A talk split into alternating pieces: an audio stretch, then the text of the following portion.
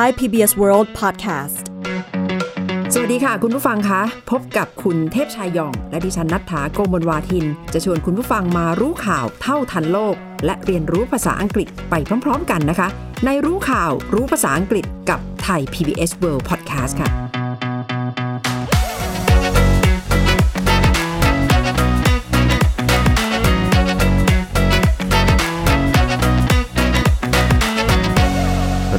สดีครับสวัสดีค่ะ คุณเทพชัยคะโค้งสุดท้ายของสุดท้ายแล้วนะคะ เพราะว่าประธานาธิบดีโจไบเดนกำลังจะสาบานตนรับตำแหน่งวันที่ 20 มกราคมตามเวลาสหรัฐก็คือช่วงดึกๆ วันพุธตามเวลาในบ้านเราค่ะ แต่ว่าที่มันน่าแปลกคือว่านี่เป็น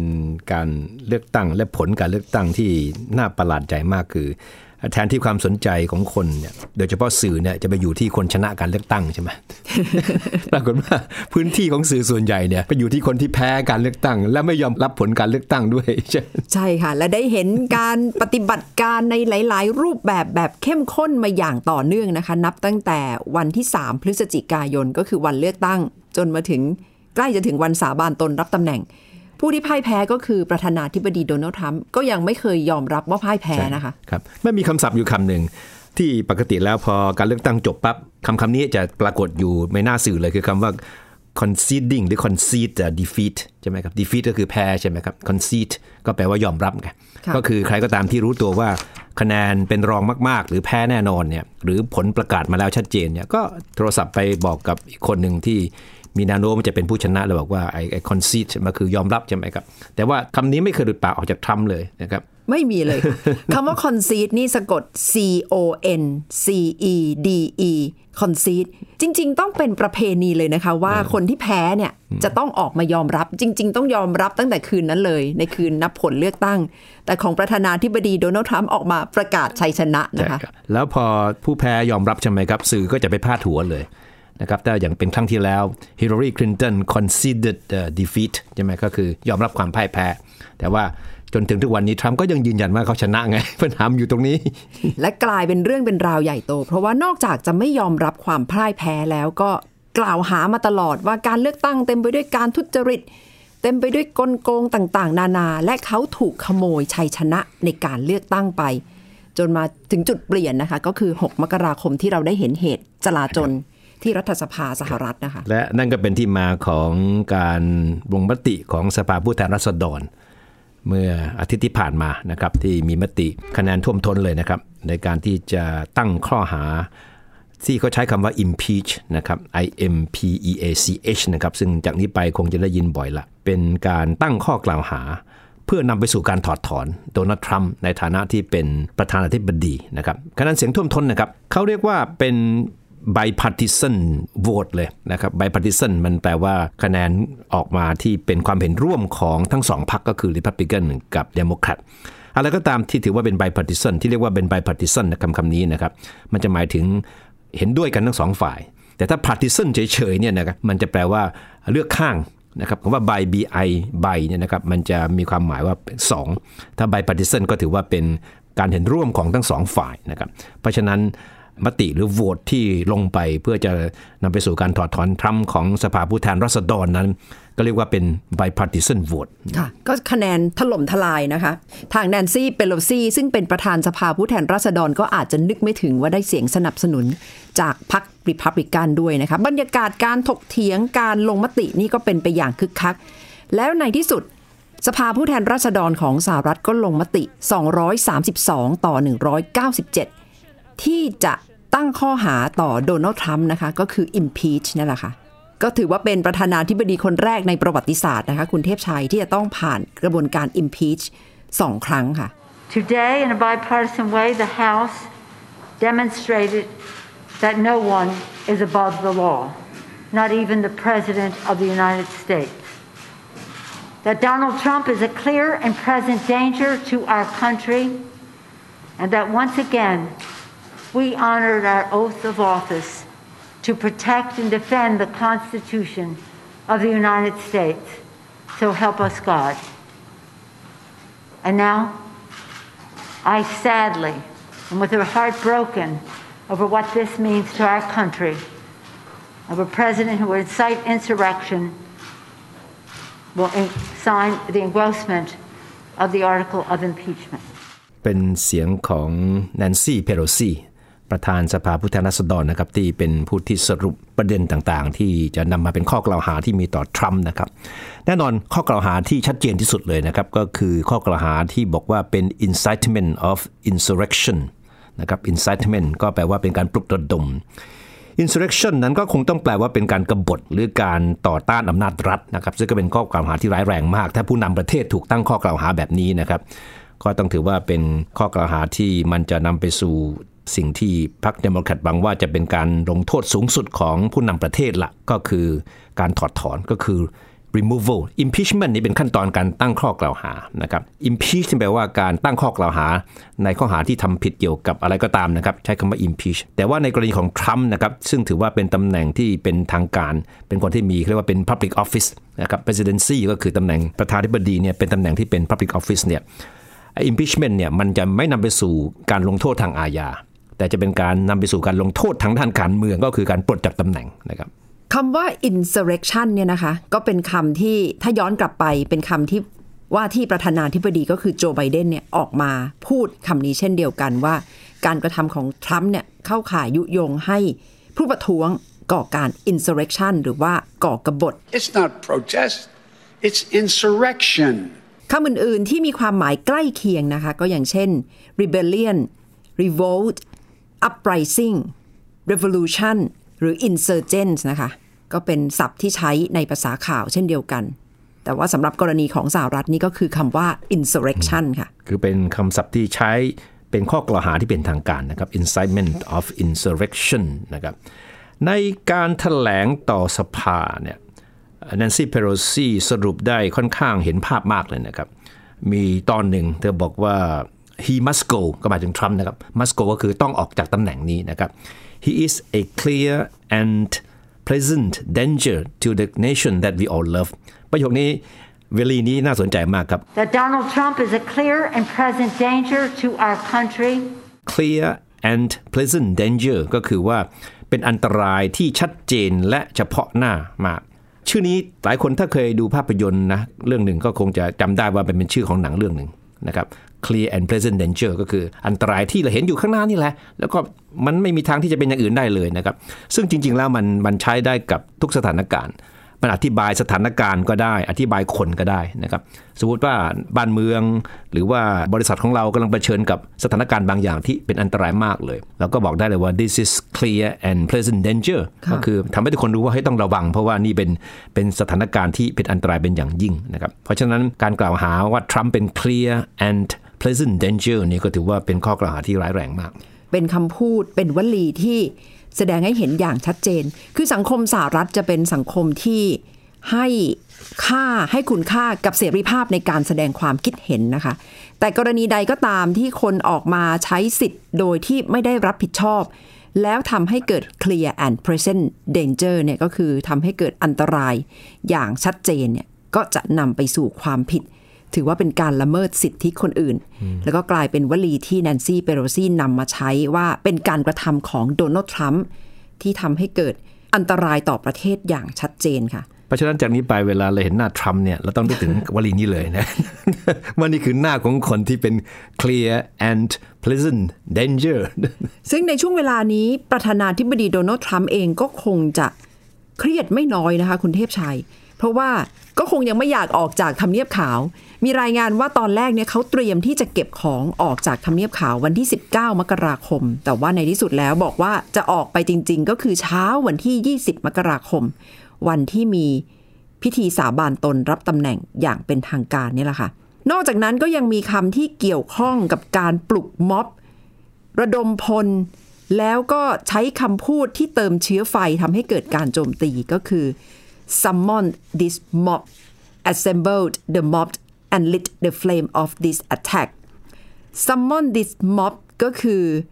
เป็นความพยายามที่จะเรียกร้องเพื่อให้เกิดการรวมตัวของกลุ่มผู้ชุมนุมนะคะ summon เนี่ยแหละค่ะ และทำให้กลายเป็นหนึ่งในข้อกล่าวหาที่นำมากล่าวต่อโดนัลด์ทรัมป์ว่าทำความพยายามเหล่านั้นเพื่อที่จะปลุกม็อบ เรียกร้องม็อบให้ออกมา แล้วก็เติมเชื้อไฟให้เกิดการโจมตีขึ้นค่ะก็คือพูดง่ายๆว่าทรัมป์เป็นคนทั้งเรียกม็อบปลุกระดมม็อบ แล้วก็เป็นคนจุดไฟของความรุนแรงที่เกิดขึ้นนะครับนี่เป็นข้อกล่าวหาที่หนึ่งในสสของพรรคริพับลิกันเนี่ยได้พูดในระหว่างการโต้เถียงกันในสภานะครับ และน่าสนใจว่าหนึ่งในคำที่เป็นข้อกล่าวหาต่อโดนัลด์ทรัมป์ก็คือ false rhetoric นะคะ false rhetoric นี่ก็คือการใช้คำพูดที่เบี่ยงเบนหรือว่าเนื้อหาที่ผิดแผกไปจากความเป็นจริง rhetoric ก็คือ เนื้อหา false นี่ก็คือผิดผิดหมายความว่าตลอดหลายเดือนที่ผ่านมาเนี่ยทรัมป์พยายามที่จะบอกสังคมคนอเมริกัน โดยเฉพาะสื่อสารกับกลุ่มผู้สนับสนุนเขาว่าเขาถูกขโมยชัยชนะไปจากการเลือกตั้งในครั้งนี้ แล้วก็เลยกลายเป็นความโกรธแค้นที่สุมอยู่ในใจของกลุ่มผู้สนับสนุนโดนัลด์ทรัมป์ด้วยค่ะ นี่เป็นคำที่สื่อก็ใช้เรียกสิ่งที่ทรัมป์พูดนะครับข้ออ้างของทรัมป์ที่ว่าการเลือกตั้งมีการทุจริตอย่างมโหฬารเนี่ยว่าเป็น false rhetoric ก็คือ ถ้าจะแปลให้มันตรงตัวคือวัฒศิลป์ที่มันหลอกลวงอะ่ะซึ่งคำว่า rhetoric เนี่ยมันหมายถึงถ้าไปแปลตรงตัวก็คือวัฒศิลป์นะครับอย่างเช่นเราบอกว่า he's very good with rhetoric ก็คือ คนนี้เป็นคนที่พูดจาน่าฟังมากหรือเก่งมาก อย่างเราอาจจะมีสสในสภาใช่ไหมครับที่อภิปรายเก่งๆเนี่ย ก็จะบอกว่าคนเนี้ยเขา rhetoric เขาดีมากเขา good rhet- เป็น rhetoric he's he's very good with rhetoric เนี่ยหรือว่าถ้าจะบอกว่าเอ๊ะสิ่งที่เขาพูดเนี่ยมันก็เป็นแค่คำพูดอะไม่มีทางเป็นไปได้หรอกหรือว่าไม่มีทางทำได้หรอกก็บอกว่า what he what he says is just rhetoric ก็ได้ก็หมายความว่าไม่มีอะไรที่มีความหมายมากไปกว่าแค่วัฒศิลป์เท่านั้นเองนะครับอีกคำหนึ่งที่มันเราได้ยิน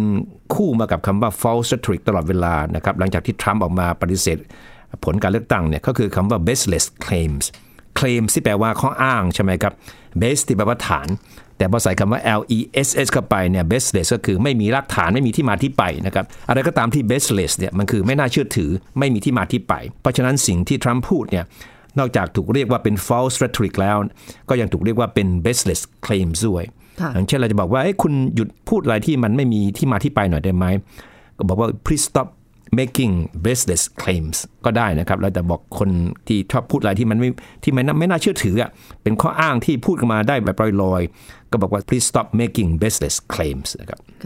น่าสนใจถึงท่าทีของประธานาธิบดีโดนัลด์ทรัมป์นะคะว่าหลังจากเกิดเหตุจลาจลแล้วก็รู้ว่าอาจจะต้องถูกตั้งข้อหานำไปสู่การไต่สวนเพื่อถอดถอนเขา เขาก็ออกมาบอกกับประชาชนในอีกรูปแบบหนึ่งว่าเขาไม่ได้ต้องการความรุนแรง แต่ว่า ก็ต้องเดินหน้าทำเพื่อที่จะปกป้องการเลือกตั้งด้วยนะคะ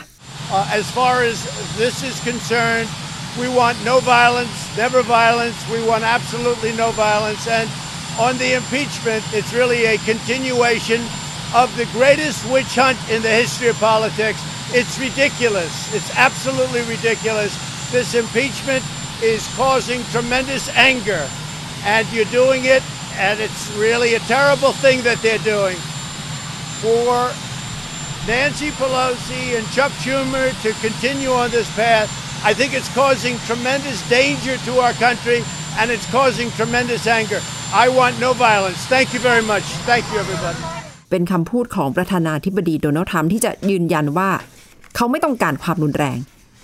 ซึ่งดูแล้วคนก็จะรู้สึกว่าย้อนแย้งกับสิ่งที่เขาพูดก่อนที่ บรรดากลุ่มผู้สนับสนุนเขาเนี่ยจะเดินไปก่อเหตุจลาจลที่รัฐสภา ขณะที่สสของพรรคริพับลิกันบางคนนะคะ ก็ร้องขอประธานาธิบดีโดนัลด์ทรัมป์ว่าควรที่จะออกมาแสดงความรับผิดชอบ และหยุดยั้งความพยายามที่จะก่อเหตุรุนแรงก็คือคล้ายๆกับว่า ยั้งอารมณ์ที่กำลังบ่มเพาะไปด้วยความโกรธแค้นของประชาชนก็คือ quell the brewing unrest quell the brewing unrest quell เนี่ยก็คือการหยุดภาวะที่กำลังปลุกปั่นให้คนโกรธแค้น แล้วก็นำไปสู่การจลาจล เป็นเสียงของสสพักริพับลิกันที่ออกมาบอกว่า ประธานาธิบดีโดนัลด์ทรัมป์ก็ต้องยอมรับว่าเขาเนี่ยสามารถมีบทบาทตรงนั้นได้นะคะ เควลก็คือหยุดอารมณ์ที่โกรธแค้นของประชาชนเนี่ยแหละค่ะแต่ว่าในคำพูดของทรัมป์เนี่ยไม่มีตรงไหนเลยที่มันสะท้อนเห็นว่าทรัมป์เนี่ย รู้สึกว่าตัวเองทำอะไรที่ไม่ถูกต้องใช่ไหมครับ แล้วก็แถมก็ยังพยายามที่จะโจมตีกลุ่มคนที่บุกเข้าไปในรัฐสภาด้วยซ้ำไปนะครับ ซึ่งผิดกับตอนวันแรกเลยที่เกิดเหตุให้ท้ายชื่นชมว่าเป็นคนเก่งเป็นคนดีนะครับ แต่ว่าตอนนี้ตามข่าวของสื่ออเมริกันเนี่ยทรัมป์ก็คงได้รับ briefing จากคนรอบข้าง ที่บอกว่า มันไม่มีทางเลือกอะถ้าทำไม่ออกมาพูดจาอะไรที่มันเป็นเชิงปรามๆเนี่ยสถานการณ์ก็อาจจะเลวร้ายกว่าที่มันเป็น นั่นคือเหตุผลสำคัญแหละที่ทำให้ทรัมป์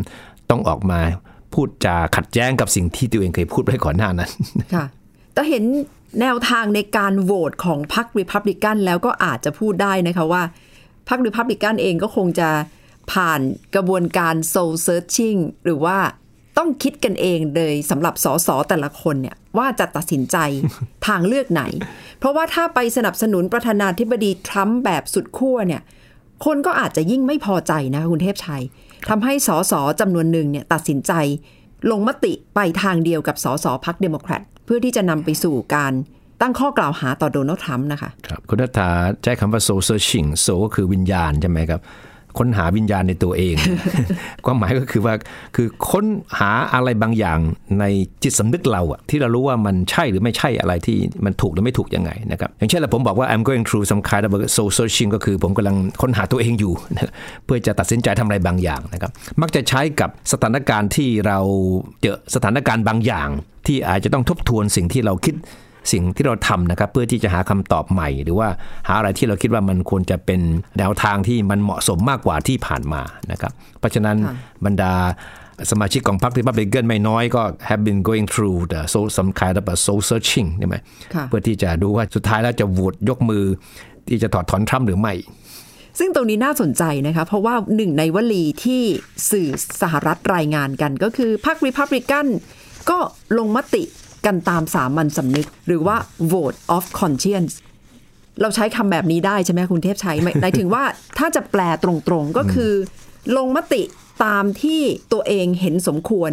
ไม่ได้โหวตตามที่พักร้องขออหรือว่าตามที่พักต้องการให้เกิดขึ้นคือแต่ใช้ว่าโหวตตามสามัญสำนึกเนี่คืยอใช้สามัญสำนึกใช้จิตสำนึกของตัวเองเป็นตัวตัดสินน่ะ ไม่ใช่เพราะว่ากลัวทรัมป์ไงเพราะค่ะที่ผ่านมาเนี่ยกระแสข่าวก็คือว่าเหตุผลสำคัญที่ทำไมบรรดาสมาชิกของริพับลิกันถึงได้ไม่กล้ามาแย้งทรัมป์ในเรื่องผลการเลือกตั้งก็เพราะว่าเขากลัวทรัมป์นะครับจะพูดอะไรตัดสินใจเรื่องไหนก็ตามเนี่ยก็จะไม่ based on conscience คือไม่อยู่อยู่บนพื้นฐานของจิตสำนึกตัวเอง แต่อยู่บนพื้นฐานของการคิดคำนวณถึงผลกระทบทางการเมืองที่จะตามมา แต่กรณีนี้ที่ชนะกันอย่างถล่มทลาย จริง ๆ ก็จะพูดว่าถล่มทลายก็คงไม่ถูกนักนะคะ แต่ว่าก็ชนะไปอย่างขาดลอยว่าในที่สุด สภาผู้แทนราษฎรก็ลงมติว่าต้องตั้งข้อกล่าวหาต่อโดนัลด์ทรัมป์ก็ได้เห็นสอสอพรรคริพับลิกันโหวตในรูปแบบที่เรียกว่า cross the aisle ก็คือคล้ายๆกับว่าเดินข้ามข้ามเส้นที่ข้ามขีดแบ่งเส้นไว้นะคะใช่ไหมครับอืมแล้วก็ไปอยู่ทางฝั่งพรรคเดโมแครตอืมคำว่า R เนี่ยมันถ้าเรานึกภาพออกใช่ไหมครับ เวลาขึ้นเครื่องบินเนี่ย มันจะมีที่นั่งที่เป็น aisle seat ใช่ไหมครับ ที่นั่งริมทางเดินใช่ไหมเพราะมันจะมีช่องว่างระหว่างฝั่งนี้กับอีกฝั่งหนึ่งใช่ไหมครับค่ะแต่ว่าถ้าคุณ cross the aisle เนี่ยคุณข้ามจากฝั่งนี้ไปอีกฝั่งหนึ่งเลยนะครับ ซึ่งก็หมายความว่าภาษาทางด้านการเมืองใครก็ตามที่ crossing the aisle ก็คือข้ามข้างคือเลือกอีกข้างหนึ่งเลยอะก็คือกล้าที่จะข้ามเส้นตรงเนี้ยเพื่อไปตัดสินใจหรือว่าไปคิดอะไรร่วมกับอีกฝั่งหนึ่งซึ่งในอดีตอาจจะเป็นคู่แข่งเป็นศัตรูกันก็ได้นะครับ เป็นภาษาเปรียบเปรยทางการเมืองที่น่าสนใจมากนะคะ cross the eye ก็ตัดสินใจเปลี่ยนข้าง แล้วก็โหวตไปเห็นด้วยกับทางพรรคเดโมแครตนะคะคำว่า the eye คำนี้ A I S L E อ่านว่า aisle เป็นเกมการเมืองของสหรัฐที่เข้มข้นขึ้นเรื่อยๆนะคะคุณเทพชัย จากนี้ไปก็คงจะต้องดูว่า สภาผู้แทนราษฎรผ่านมติแล้วเพื่อต้องการจะไต่สวนโดนัลด์ทรัมป์ ก็ต้องไปถึงวุฒิสภาที่จะต้องลงมติกันต่อ แล้วต้องได้เสียงสองในสามเพื่อที่จะเปิดฉากให้เกิดการไต่สวนได้จริงนะคะ เพราะฉะนั้นไม่แปลกถ้าจะมีสื่อเขาบอกว่า ทรัมป์ตอนนี้อยู่ในสถานการณ์ที่ is uh, keeping his fingers crossed นะครับก็คือไขว้นิ้วอะไขว้นิ้วแต่ไม่ได้แปลว่าไขว้นิ้วนะคะใช่แต่ความหมายมันคือว่า ภาวนาว่าโอเค ออกมาให้ผมรอดพ้นก็แล้วกันค่ะ keeping fingers crossed นะครับ ก็คือการไขว้นิ้วเนี่ยความหมายคือเหมือนกับว่าลุ้นอะลุ้นลุ้นนะคะรอด้วยความระทึกว่าผลจะเป็นยังไงหรือว่าเหมือนกับว่าขอให้เราโชคดีเถอะนะขอให้เรารอดพ้นจากไอ้อันตรายนี้ไปเถอะนะครับ อาจจะต้องแบบคล้ายๆ แอบสวดมนต์ไปด้วยใช่ในใจ แล้วก็รอลุ้นผลนะคะ keep fingers crossed เป็นอีกหนึ่งวลีที่พบกันได้บ่อยๆ แล้วก็ใช้ในภาษาพูดด้วยนะคะ นอกจากเรื่องของการโหวตในวุฒิสมาชิก ในบรรดาวุฒิสมาชิก ซึ่งจริง ๆ เนี่ยก็ไม่ได้จะเกิดขึ้นในอนาคตอันใกล้นะคะ อาจจะต้องหมายถึงว่ากว่าจะไปเกิดได้จริงก็คือหลังจากโจไบเดนสาบานตนรับตำแหน่งแล้ว ก็หมายความว่าเรื่องราวของทรัมป์หรือว่ากระบวนการถอดถอนการไต่สวนของประธานาธิบดีโดนัลด์ทรัมป์เนี่ยก็อาจจะมาแย่งซีนการทำงานของโจไบเดนโดยเฉพาะในช่วง 100 วันแรกด้วย ก็นั่นเป็นเหตุผลที่ทำไมสื่อสหรัฐถึงเรียกการจะลงคะแนนเพื่อถอดถอนหรือไม่ถอดถอนทรัมป์ว่ามันเป็น symbolic move symbolic ที่แปลว่าสัญลักษณ์ใช่ไหมครับค่ะก็คือทั้งหมดที่เกิดขึ้นเนี่ยมันเป็นเชิงสัญลักษณ์นะครับอะไรก็ตามที่เป็น symbolic move อะมันไม่มีความหมายที่แท้จริงหรอกไม่มีผลกระทบจริงๆหรอกเพราะว่าทำนับถอยหลังไม่กี่วันแล้วอะนะก็ต้องพ้นจากตำแหน่งอยู่ดี จะไปถอดถอนย้อนหลังได้ประโยชน์อะไรแต่ว่าความหมายจริง ๆ ที่มันเป็นเป้าหมายสำคัญมากก็คือว่า ถ้า วุฒิสภาเนี่ยมีมติซึ่งต้องใช้เสียง 2 ใน 3 นะครับ ซึ่งก็ไม่ใช่เรื่องที่ง่าย ถ้าลงมติถอดถอนทรัมป์เมื่อไหร่เนี่ยก็หมายความว่าวุฒิสภาก็ยังสามารถที่จะลงมติอีกมติหนึ่ง เพื่อปฏิเสธไม่ให้ทรัมป์มีตำแหน่ง หรือว่าลงสมัครรับเลือกตั้งวันท้ายปดีอีกครั้งหนึ่ง คือต้องลงมติแยกกันนะครับไอการที่ถอดถอนเนี่ยไม่ได้หมายความว่าจะสกัดกั้นทรัมป์จากการลงเลือกตั้งนะแต่ว่าถ้าถอดถอนเสร็จแล้วเนี่ยก็สามารถลงมติ โดยใช้เสียงเพียงแค่กึ่งเกินกึ่งหนึ่งเท่านั้นเอง ก็สามารถทำให้ทรัมป์อนาคตทางการเมืองเนี่ยคือหมายความว่าเลิกเล่นการเมืองได้เลย ไม่สามารถจะลงสมัครรับเลือกตั้งได้อีกแล้ว และที่สำคัญไปยิ่งกว่านั้นนะครับไอ้ผลประโยชน์ต่างๆ ที่ทรัมป์จะได้รับ แต่ฐานะเป็นอดีตประธานาธิบดีก็จะถูกลบไปหมดเลย ซึ่งรวมถึงเงินบำนาญนะครับ ซึ่งก็ไม่น้อยนะ ปีหนึ่งสองแสนกว่าเหรียญ6ล้านกว่าบาททรัมป์ก็จะไม่ได้รับด้วยนะครับ การหน่วยรักษาความปลอดภัยของ Secret Service หน่วย SS นะครับก็จะถูกถอนหมด ค่ารักษาพยาบาลฟรี ประกันสุขภาพที่ทรัมป์จะได้เนี่ยก็จะไม่ได้ด้วยนะครับเพราะฉะนั้นมันก็จะเป็นการลงโทษที่จะเป็นซิมโบลิกหรือไม่ก็ไม่รู้ละแต่มันก็มีผลกระทบโดยตรงเหมือนกันนะนะ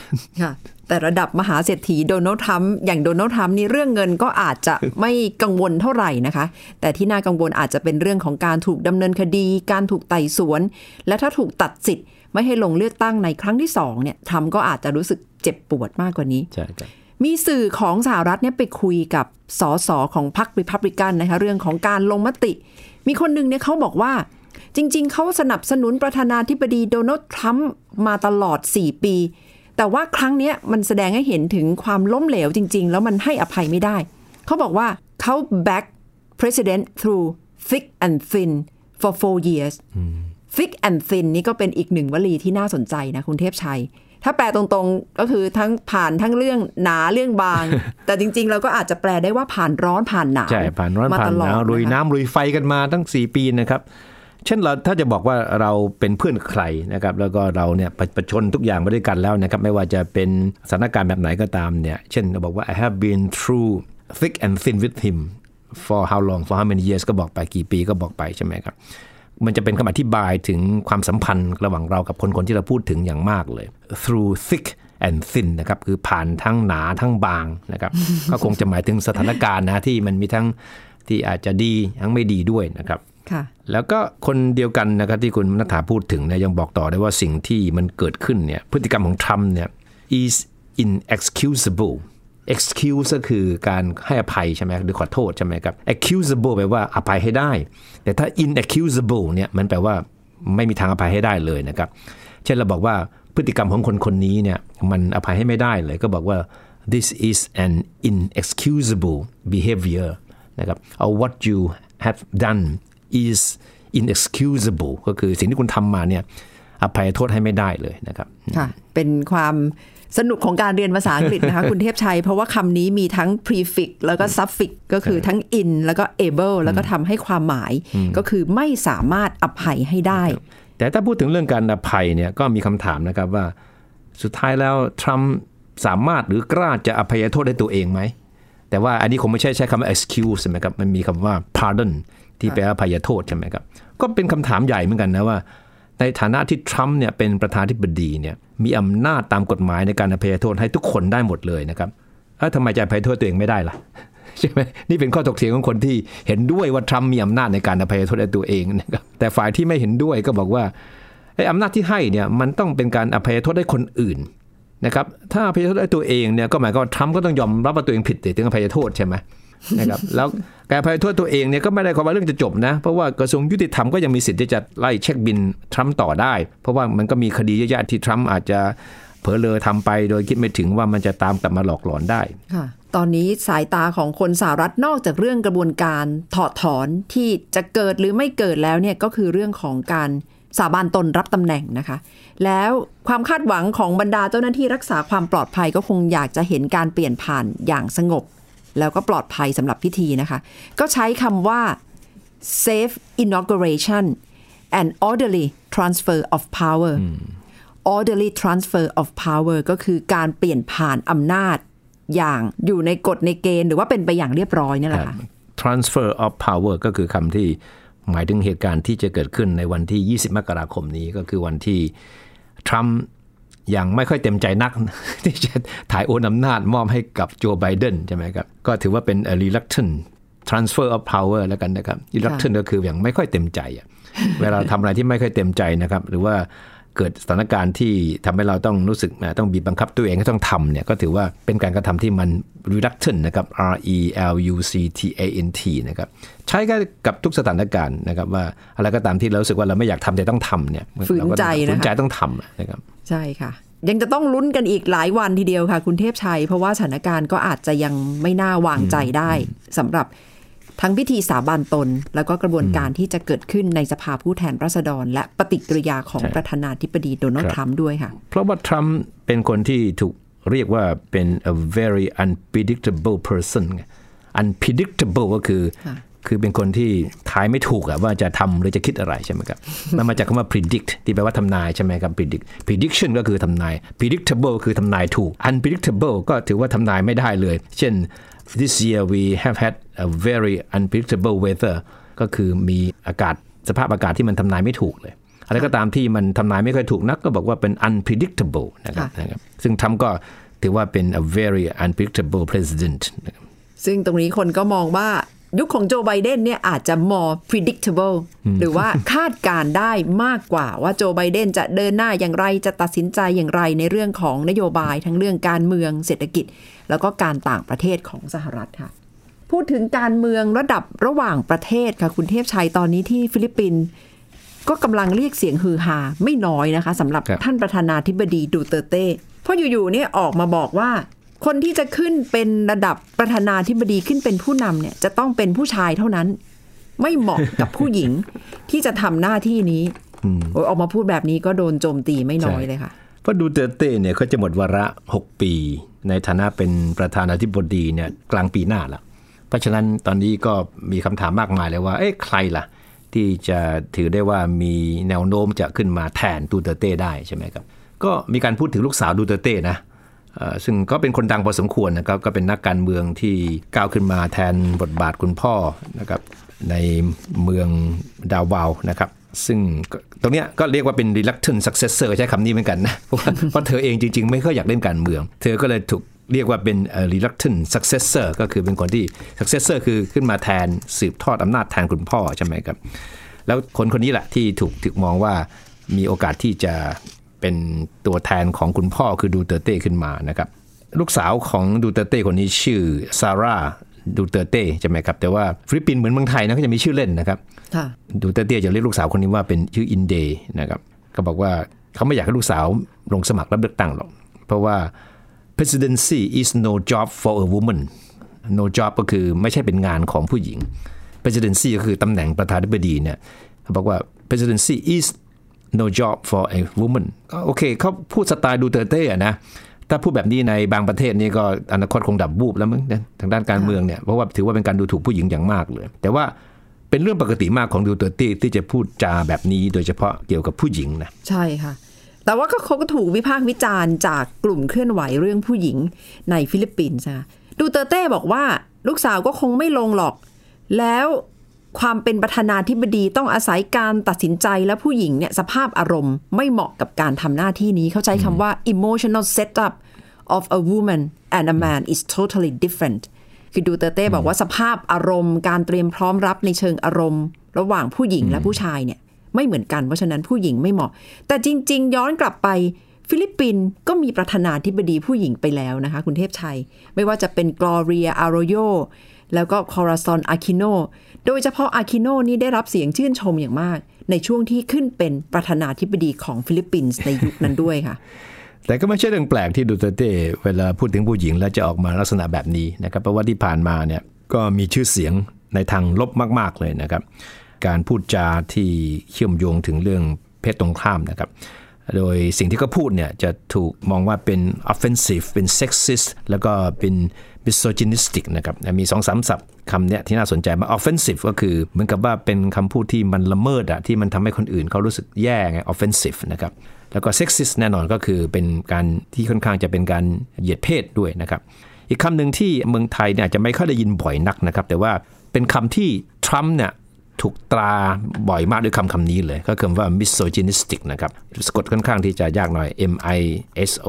G Y N I S T I C นะครับ misogynistic นะครับก็คือแปลว่าคนที่มีความรังเกียจไม่เชื่อมั่นแล้วก็ไม่ให้ความสำคัญกับผู้หญิง นี่เป็นคำคำนี้เลยนะครับ คือใช้คำว่า misogynistic เลยครับ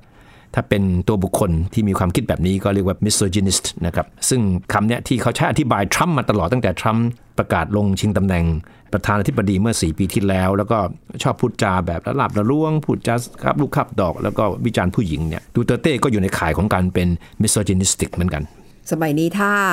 คุณผู้ชายไปพูดแบบนี้ในแง่ของการละลาบละล้วงลวนลามผู้หญิงในที่สาธารณะ หรือว่าในพื้นที่ส่วนตัวก็ตามนี่ก็จะถูกมองว่าเชยมากแล้วนะคะ แล้วก็เป็นพวก misogynist ก็คือเป็นพวกดูถูกผู้หญิง ซึ่งก็ถือว่า politically incorrect ใช่เป็นความไม่เหมาะสมในแง่ของการประพฤติตัวปฏิบัติตัวในสังคมในยุคปัจจุบันนะคะ ซึ่งประธานาธิบดีโดนัลด์ทรัมป์ถูกโจมตีมาตลอด แต่ว่าดูเตอร์เต้เองเขาก็แก้ตัวนะคะ คุณเทพชัยเขาก็บอกว่าพูดแบบนี้เพราะว่าเป็นโจ๊กใช่ต้องการจะทำให้คนขำๆ ไม่ได้จะต้องการไปมุ่งร้ายใช่ก็บอกว่าเป็น harmless jokes นะแปลแปลเป็นไทยก็คือว่าเป็นโจกที่ไม่เป็นพิษเป็นภัย harm แปลว่าอันตรายใช่ไหมครับแต่ harmless ก็คือไม่เป็นอันตราย แต่ว่าโดยเต้บอกว่าสิ่งที่เขาพูดเนี่ยมันเป็น harmless jokes ก็คือก็แซวเล่นนะถ้าภาษาไทยคือแซวเล่นเล่นนะมันไม่เห็นเสียหายตรงไหนไม่มีใครต้องเป็นอะไรนี่ใช่ไหมอะไรก็ตามที่เราเรียกว่าเป็นโจ๊กที่มันมันอาจจะคับลูกคับดอกแต่ว่ามันไม่ได้ทำให้ใครเสียหาย ก็อ้างได้ว่ามันเป็น harmless jokes นะครับ แต่ว่ากลุ่มผู้หญิงไม่ไม่พอใจอย่างแน่นอนนะคะ เพราะว่าก็คงจะเป็นข้ออ้างหรือว่าการออกมาพูดขำๆแบบที่คนไม่ค่อยขำเท่าไหร่นะคะ ซึ่งประธานาธิบดีเอง ถึงแม้จะไม่แคร์แต่ก็คงจะเผชิญ เสียงกดดัน เสียงวิพากษ์วิจารณ์ตามมานะคะ ที่ออกมาพูดแบบนี้ด้วย ก็สุดท้ายนะครับก็มีคนไปถามลูกสาวของดูเตอร์เต้ไงว่า คิดยังไงกับความเป็นไปได้ที่จะลงสมัครรับเลือกตั้ง เธอก็อธิบายเลยนะครับว่าเธอไม่อยากหรอกไม่สนใจหรอกแล้วสุดท้ายเธอบอกว่า การตัดสินใจที่ไม่ลงชิงตำแหน่งประธานาธิบดีเนี่ย is not the end of the world นะครับ the end of the world คือโลกนี้จะล่มสลายนะครับแต่จริงๆมันก็แปลว่าถ้าเป็นไทยก็คือว่า การไม่ลงชิงตำแหน่งประธานาธิบดีมันก็ไม่ใช่ที่แย่อะไรมากมายหรอกไม่ใช่เป็นการตัดสินใจที่แย่มากมาย เราใช้คำว่า not the end of the world เพื่ออธิบายว่าสิ่งที่เราทำสิ่งที่เราคิดเนี่ย คนอื่นอาจจะมองว่ามันอันตรายมันแย่มันไม่ดีเนี่ยแต่เรามองว่ามันไม่ใช่ the end of the world หรอกมันไม่ใช่เป็นสิ่งที่มันเสียหายอะไรมากมายนะครับซึ่งก็เป็นวลีที่เราก็มาใช้กับสถานการณ์อะไรก็ได้ ที่เราพยายามที่จะบอกตัวเอง หรือบอกใครก็ตามว่ามันไม่ได้เป็นสิ่งที่มันแหมโลกต้องสลายเลยเหรอถ้าฉันตัดสินใจทำแบบนี้นะครับค่ะ so what I did will not mean the end of the world คือสิ่งที่ฉันทำไปมันไม่ได้หมายความว่าโลกนี้จะพังหรอกนะครับ จริง ๆ ก็เป็นวลีที่ดีนะคะนำมาใช้ปลอบใจให้กำลังใจ คนที่อาจจะกำลังเผชิญใช่ปัญหา หรือว่าให้กำลังใจตัวใช่เองด้วยก็ได้นะคะเธอน่าจะบอกเพื่อนรอบข้างก็ได้ที่กำลังแบบโดนแฟนทิ้งใช่ไหมครับ come on come on don't be too sad don't, don't look sad this is not the end of the world yet ใช่ไหมอืมใช่ค่ะ เป็นวลีที่คุณผู้ฟังนำไปใช้ได้นะคะ วันนี้ก็มีหลาย ๆคำซึ่งน่าจะช่วยให้ติดตามข่าวสารภาษาอังกฤษกันได้อย่างสนุกสนานแล้วก็เข้าใจ ภาษาอังกฤษและเข้าใจข่าวไปพร้อม ๆ กันด้วยนะคะ คุณเทพชัยก็เราเจตนานะครับที่จะหยิบเอาเรื่องราวที่น่าสนใจที่เป็นปรากฏการณ์เป็นข่าวคราวนะครับ เพื่อที่จะนำไปสู่การเข้าใจสับแสงวลีทั้งหลายที่เป็นภาษาอังกฤษนะครับเพราะว่า